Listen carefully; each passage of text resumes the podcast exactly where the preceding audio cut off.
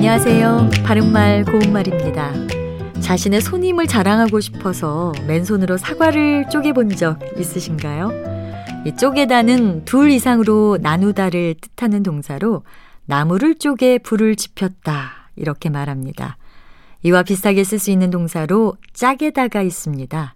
짜게다는 나무 따위의 단단한 물건을 연장으로 베거나 찍어서 갈라지게 한다라는 뜻으로 장작을 짜게다, 수박을 짜게다와 같이 쓸 수 있습니다.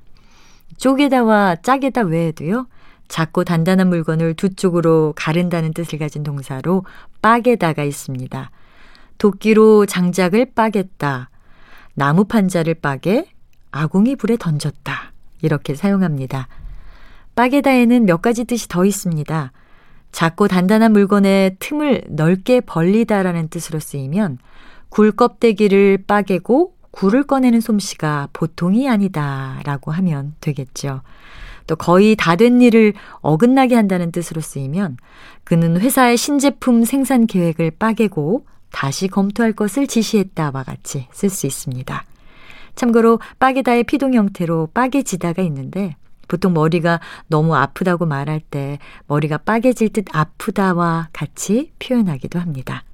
바른말 고운말 아나운서 변희영이었습니다.